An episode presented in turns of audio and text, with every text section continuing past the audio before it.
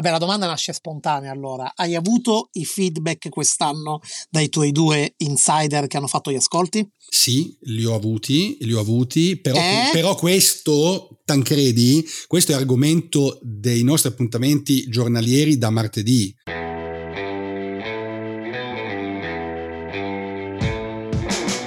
La vita è lastricata di scommesse. Pensateci bene. Scommettiamo quando cambiamo lavoro Scommettiamo quando scegliamo una persona per la vita. Forse è per questo che siamo tutti incuriositi, impauriti o addirittura attratti dalle scommesse vere, quelle per denaro. Io sono Alessandro Allara. Mettetevi comodi, scommetto che vi appassionerete. I contenuti di questo podcast sono puramente informativi e non rappresentano in alcun modo un invito al gioco d'azzardo.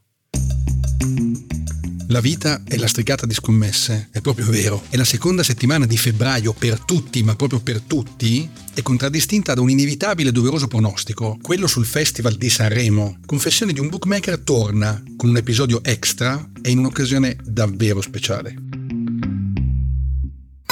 Dovete sapere che al di là di tutti i pregiudizi e i luoghi comuni che nel corso degli anni si sono sprecati sulla kermesse sanremese, io ho sempre amato questa settimana di febbraio, anche quando toccò il minimo storico di audience e il minimo storico di credibilità musicale.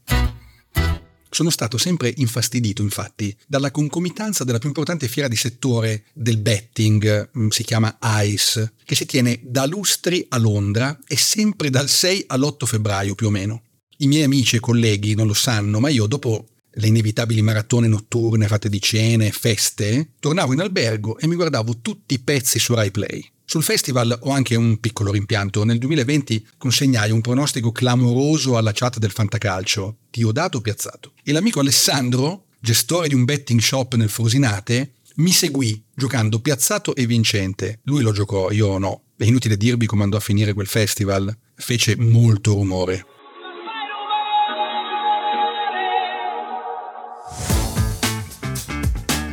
Ma facciamo un passo indietro. Le scommesse su eventi di costume ed in generale su eventi non sportivi sono legali dal 2013, dopo che una lunga attività di lobbying, confesso eh, attività che ha coinvolto l'autore di questo podcast ed alcuni valorosi funzionari dei monopoli di Stato, tutti di fede bianconera, portò alla parziale liberalizzazione del palinsesto, con l'ormai mitologica denominazione di palinsesto complementare. Ora, a dirla tutta, ci fu anche qualche tifoso del Napoli e della Roma ad alimentare la discussione e quindi la realizzazione di questa impresa storica, però è innegabile che fosse la fede juventina il motore sportivo dell'iniziativa.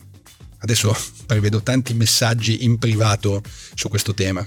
Da quel momento le scommesse sui reality, sugli Oscar, sui Golden Globe furono una realtà anche in Italia. Certo permangono delle limitazioni che io non mi vergogno a definire assurde, come ad esempio l'impossibilità di scommettere su eventi politici italiani, sui giochi numerici come il lotto, su eventi che abbiano a che fare con l'ordine pubblico, il decoro o la confessione religiosa. Ma in generale oggi un sito di scommesse legale italiano offre un po' di tutto e ci si può davvero sbizzarrire. C'è da dire che il Festival di Sanremo era talmente nazional popolare da aver conquistato il palinsesto sportivo ben prima di quella data, precisamente dal lontano 2007. Quindi era abbastanza normale parlare di scommesse antepost o di testa a testa su ciò che sarebbe accaduto sul palco dell'Ariston ed io mi dilettavo raramente con risultati incerti, ve lo devo dire, nel primo amore, ovvero fare le quote, e costringevo i miei cutisti, e lì esercitavo il mio potere gerarchico, a tenere conto della mia linea. Ora io credo che questa cosa li abbia sempre divertiti, ma non ne sono certissimo. Quindi chiedo a qualcuno di loro che fosse in ascolto eh, di postare sul nostro account Instagram un eventuale parere opposto, tanto i tempi della prescrizione sono belle che scaduti.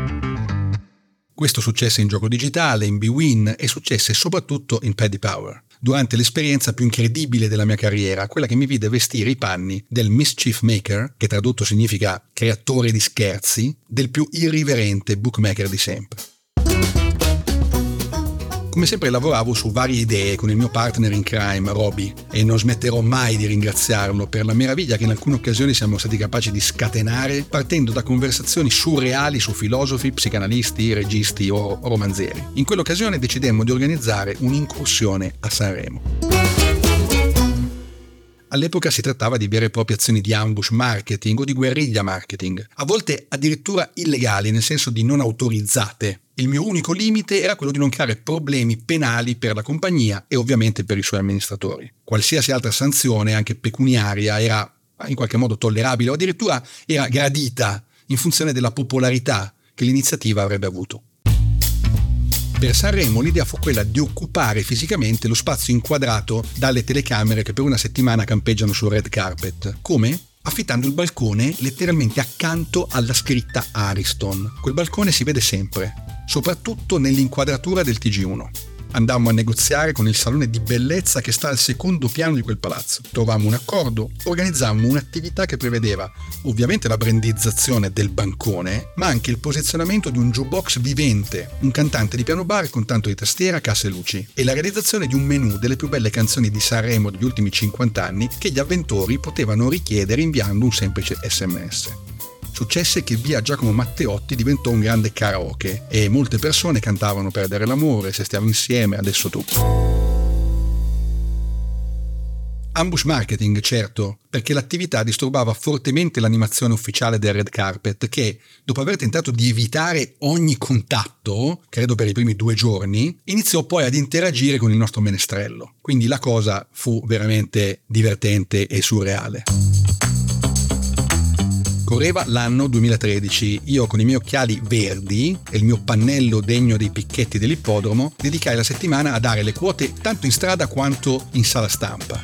Quell'anno per la cronaca vinse Marco Mengoni con l'essenziale e devo dire che le quote in quell'occasione furono corrette fu qualcosa alla fine di eccezionale, sorprendente, divertente. Negli anni successivi altri brand non di scommessa affittarono quel balcone per organizzare altre marketing stanze e ho saputo che i prezzi lievitarono rispetto a quello che pagavamo noi per quello spazio. Bene, arriviamo a oggi, edizione che si annuncia da record con un numero monstro di cantanti in gara e per la prima volta l'assenza di un favorito assoluto come fu Mengoni l'anno scorso. Per una volta indosserò i panni del tipster, però attenzione, ve lo dico subito, senza incassare un euro né dagli ascoltatori né dai bookmaker, quindi tranquilli, vediamo solo cosa succede.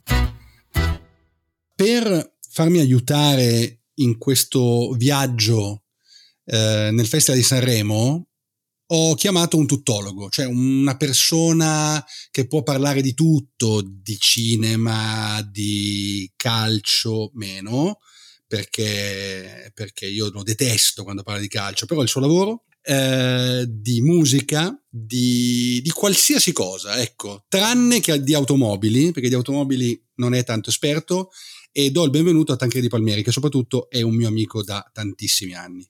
Ho denunciato per molto meno ho denunciato per molto meno. Io, eh, mm, insomma, stai parlando con uno che eh, rimaneva alzato per i Gran Premi di Adelaide, di Suzuka quando aveva 11 anni. Negli ultimi anni mi è costato certe volte rimanere alzato per i festival di Sanremo che finivano il più tardi possibile, devo dire, anche negli anni del Covid. Negli anni del Covid ci hanno aiutato perché effettivamente non andavamo, che tanto c'era soltanto eh, quello da vedere. Ma mi ricordo che quando tu lavoravi effettivamente a Paddy Power quando avevamo insomma, organizzato altre zingarate eh, per gli europei eh, e altro, altre che coinvolgevano Rocco Siffredi, ma quelle sono per altre puntate di podcast, sì. non delle confessioni di un bookmaker, però mi ricordo quella, non so se si può chiamare zingarata del balcone, e hai detto apparteneva a un salone di, balle- di bellezza il balcone. Sì, era un, in realtà era un parrucchiere. Era un parrucchiere e ma voi che avete fatto? Sei andato sul posto, hai guardato attorno, hai visto il balcone o avete visto una foto in base a quello che, insomma, alle riprese dell'anno prima del festival? No, tu devi sapere che eh, con Roberto, che forse hai conosciuto e che era mio, la mia anima gemella eh, creativa di queste iniziative, con lui c'era un'agenzia e loro hanno fatto un sopralluogo lì e hanno identificato questo, questo balcone. Quindi poi la trattativa è stata portata avanti abbastanza, abbastanza, no, abbastanza veloce, nel senso che qualche giorno di trattativa per stabilire una cifra che secondo noi era... Cifra nell'ordine delle 5 o 4 cifre? No, no, 5, 5. 5. 5, 5. Sì, sì. 5 che però ne sono valse la pena, mi sa di... Oh, assolutamente, perché considera che poi io ho saputo che gli anni successivi quel balcone fu eh, affittato e ogni anno il prezzo saliva perché era diventato una specie di maxi billboard pubblicitario, però noi l'abbiamo usato non solo per il brand, perché noi abbiamo fatto un'attività di engagement che fu veramente buffa divertente e, e unica, ecco. Però scusami una roba, eh, nella ripresa della RAI si vedeva il vostro banner dietro. Sì, certo, ma infatti strategicamente la, l'idea... Allora le domande mie sono due. Vai. A, se hai ricevuto un bonus con 5 cifre per questa idea? No. No, no però, però, però, il bonus era l'appagamento. L'appagamento devi sapere. Eh, tu, vabbè, okay, tu lo sai. Tu lo sai. Oh, ma la Rai! Eh no, lo so, Sanremo, lo so, cioè, lo so. Lo so, ma, eh, no, vabbè, ma, non, ma domanda... non solo, eh, non solo, perché Rai 2 che faceva il red carpet, quindi eh, di pomeriggio c'erano tutti gli interventi. Ma eccetera. lo vedo perché quando adesso hanno messo il glass box fuori e si vedono Ecco. tutti questi ancora di più. Questi, L'anima- questi l'animatore, l'animatore del red carpet il primo giorno ci schifava e quindi cercava in tutti i modi di evitare l'interazione con il nostro eh, tizio che suonava, no? perché lì funzionava così, noi avevamo fatto un menu delle canzoni che avevano vinto il Sanremo fino a quell'anno e la gente sotto con un sms poteva chiedere che il tizio sopra cantasse la canzone, quindi so partiva E scusami, eh, come a insieme. l'SMS? Avevate messo Eh no, un banner per c'erano, c'erano delle ragazze, no, c'erano delle ragazze, delle signorine eh, che invitavano eh, gli avventori su, su via Aspetto Matteotti, fondamentale questo di marketing, Aspetto di guerriglia marketing. aspetto determinante, Determinante. direi. E Scusami, ma dopo quanti giorni un dirigente Rai è venuto a bussare Nessuno. alla porta a dire che sta... No, ne- nessuno, e è stata questa la, la cosa straordinaria, perché noi abbiamo costruito l'operazione blindata, cioè nessuno poteva venire a dirci nulla, perché noi avevamo chiesto eh, i permessi pubblicitari, quindi diciamo avevamo pagato lo, lo spazio, diciamo, di affissione per quei giorni, avevamo pagato la SIAE per eh, l'esibizione, quindi quello era un artista di strada praticamente, solo che la polizia non poteva salire a eh, farlo andare via perché è uno spazio privato che io avevo affittato. Ma com'è possibile che nessun dirigente Rai sia venuto là a parlamentare qualche cosa? Niente. Ne- nulla. È successo che eh, sfinito eh, dal fatto che partivano queste canzoni, l'animatore del red carpet ha iniziato a interagire Con il nostro balcone. Quindi praticamente giovedì, venerdì e sabato era divertentissimo perché di giorno eh, il tizio del red carpet diceva dai adesso fammi Ramazzotti, adesso tu. Chi è il personaggio famoso, o non so se è cantante in gara, non lo so, che si è prestato di più magari interagendo o altro passando da là? No, no, lì, lì non abbiamo fatto nulla eh, con, eh, con eh, mi ricordo che passarono da lì eh, Pio e Amedeo eh, e facevamo delle foto, eh, ma eh, cantanti no, perché io non, non me la sentivo di andare a disturbare questa cosa. Io cosa facevo? Io avevo la mia lavagna eh, come il picchetto di una volta, con eh, non i gessetti, però avevo il pennarello, e io andavo in sala stampa con, cioè all'ingresso della sala stampa con questo mh, cartello e facevo le quote tutti i giorni, quindi mi ricordo che c'erano dei giornalisti che poi anche conosco, Certo. che uscivano, cioè, eh, capito? Anche perché essendo l'inizio delle quotazioni sugli eventi non sportivi non era ancora di facilissimo dominio per tutti. No, non era, non era di facilissimo dominio, anche se in realtà il Festival di Sanremo era sdoganato già da eh, diversi anni, erano già sei anni che si accettavano scommesse sul Festival di Sanremo, poi è vero però quello che dici che tutto il resto, X Factor, tutto ciò che non era sportivo è entrato proprio l'anno dopo, nel 2014, eh, nel palinsesto, però il Festival di Sanremo in realtà era già eh, oggetto di scommesse, quindi un minimo di preparazione c'era. Quell'anno tra l'altro vinse Mengoni ed era abbastanza favorito, lo eh, ricordo. non favorito come l'anno scorso che è partito strafavorito. Ma a proposito, invece, l'anno di Diodato, che tu hai detto che io ero presente quando tu hai detto Diodato, prima peraltro pugliese come me, ma io dicevo, ma Diodato mi sembrava uno veramente di questi one, one year wonder che arrivano al, al, festival nemmeno sanno come ci arrivano e tutto. Tu perché? Ma tu ti ricordi, ma tu ti, ma tu ti ricordi che eravamo nella chat del fantacalcio? Sì, sì, sì, chat quindi, di fantacalcio, okay. Diodato. chat di fantacalcio e, e io me ne esco con Diodato piazzato. Io, io ho un vago ricordo del mio dubbio, perché seguivo e non seguivo, ma del mio dubbio, ma perché Diodato? Cioè, sulla base, cioè, tu sulla base di cosa l'hai dato piazzato? Anche perché poi voglio aggiungere una cosa. Le, recentemente, invece, con le scommesse, con le quote di X Factor, non ci avete preso.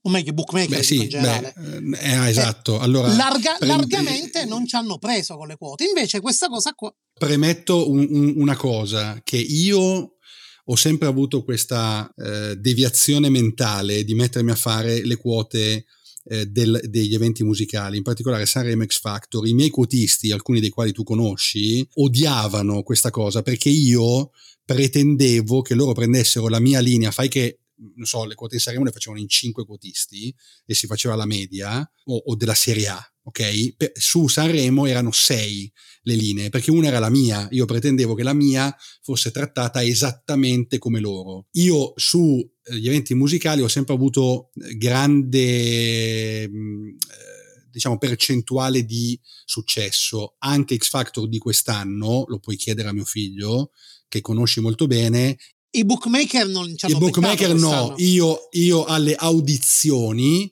ho eh. detto chi avrebbe vinto.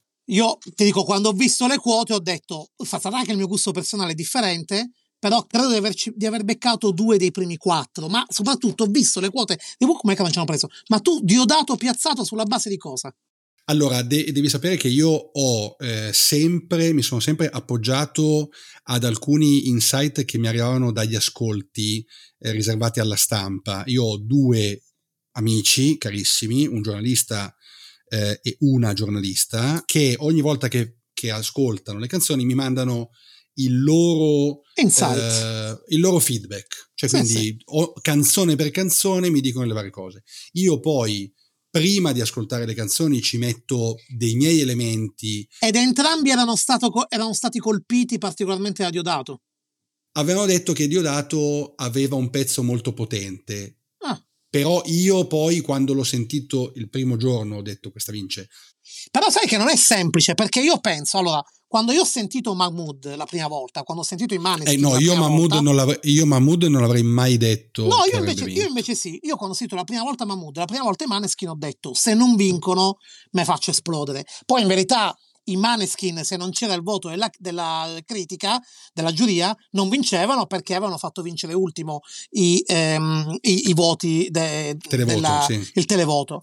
Eh, però quello che ti voglio dire è che, poi magari bravo io o non bravo io, però Mahmood e Maneskin te lo riesco a dire il perché, nella loro differenza, nella loro differenza erano eccellenti, però Diodato, per quanto potente, era comunque un pezzo classico, per cui per questo dico, come mai... Sì, un pezzo classico che però emozionava tantissimo, io ricordo di aver chiacchierato con eh, i miei, i miei figli e mia madre ed entrambi mi dissero la prima sera mi è venuta la pelle d'oca, quindi ho fatto anche a me era piaciuto il pezzo, quindi ho fatto un attimo il mix generazionale, ho detto piace a me, piace a mio figlio, piace a mia madre, insomma, cioè, po- poi comunque io eh, il colmo è che non lo giocai, mentre Alessandro, il nostro amico comune, nonché gestore di betting shop che saluto, lo giocò, lo giocò non solo piazzato ma anche vincente e si portò, a casa, e si portò a casa più di 1000 euro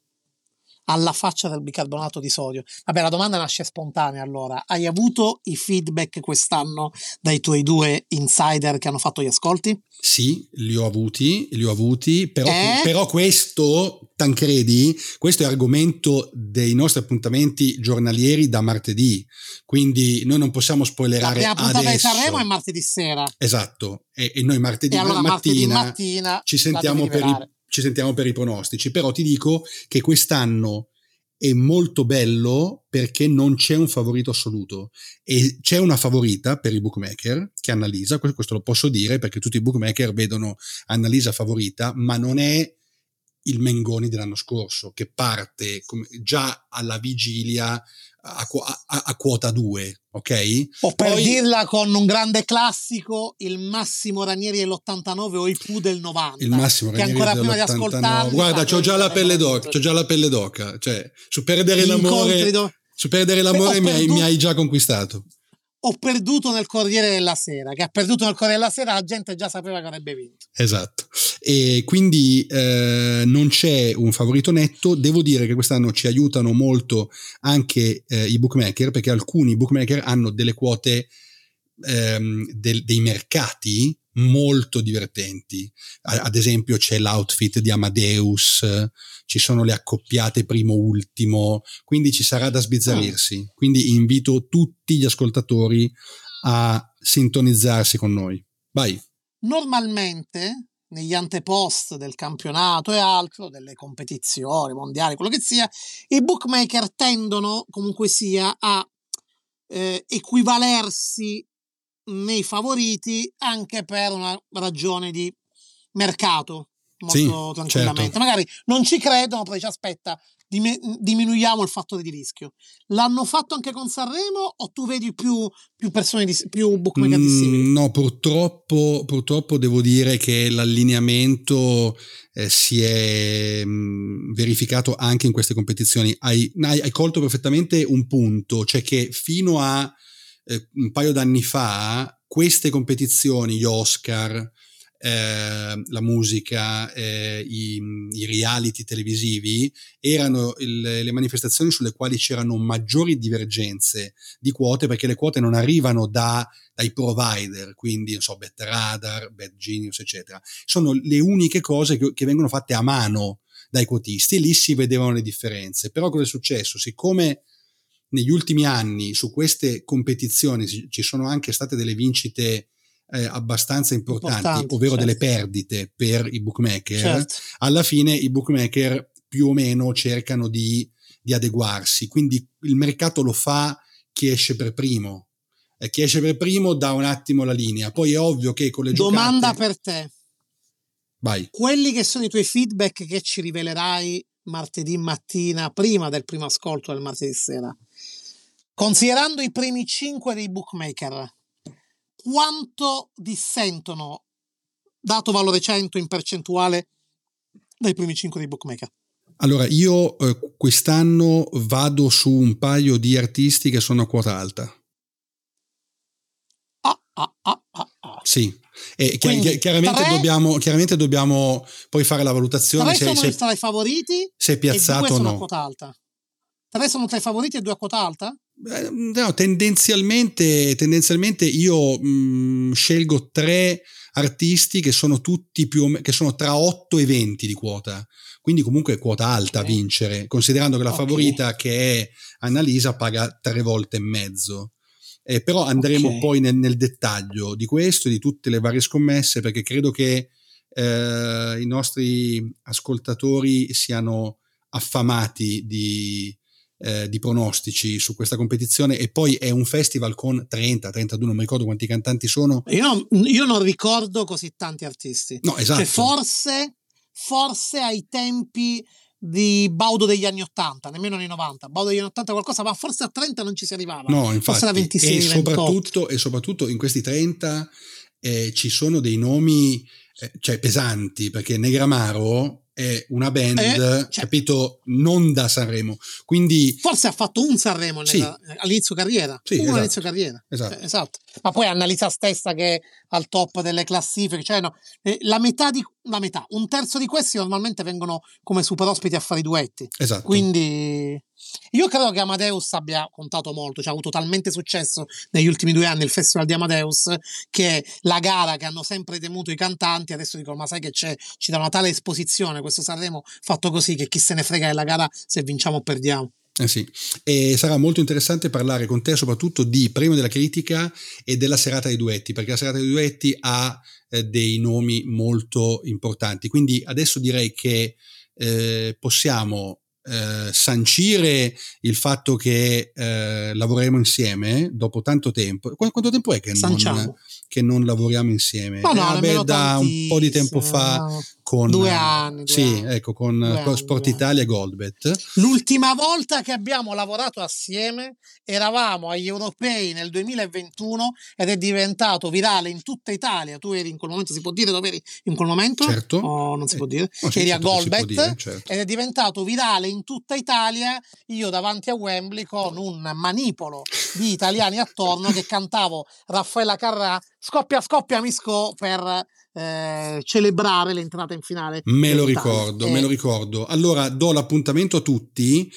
Pagina Instagram di Tancredi Palmeri, pagina Instagram di Alessandro Allara e ovviamente pagina Instagram Confessioni di un bookmaker.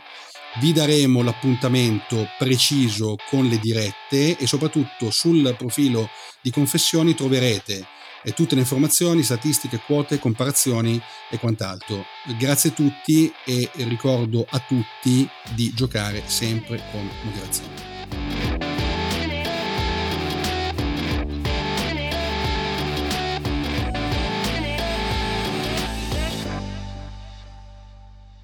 Vi ricordo che per non perdere neanche una delle nostre dirette sul Festival di Sanremo e relativi pronostici, potete collegarvi al profilo Instagram di Confessioni di un Bookmaker. Qui troverete tutti gli orari, le informazioni e le pagelle.